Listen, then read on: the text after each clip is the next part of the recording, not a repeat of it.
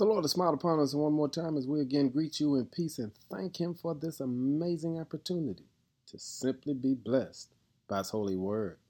Our word for the day is remember your process. Exodus 14 and 14 says, The Lord Himself will fight for you. Just stay calm. Many of us are struggling in life because we feel as if we have to help the Lord out. But let's be honest, God does not need our help. What he needs for us to do is remember the process. The process is you and I are supposed to put our faith, our complete and total faith in the Lord. And this is why Moses reminds us when things come up, just stay calm.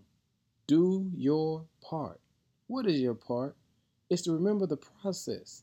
You work hard, you study, you prepare yourself, but you do all of that as a part of the process, understanding that the real thing is you do that because you have faith that in the end the Lord's will will be done. Hey, family, do not get caught up in the minutiae of life. Cast all of your cares upon the Lord. That's your process. But then when you have faith, you'll understand the rest is up to God. And many of us are struggling because we're just stressed out because we're worried about the end result instead of the process. The process is for me to turn it over to the Lord and let the Lord handle it. But if I take my hands off of it, I'll see God still has power. He's still in control.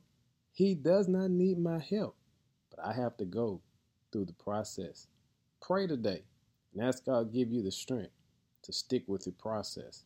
The Lord Himself will fight for you. Just stay calm.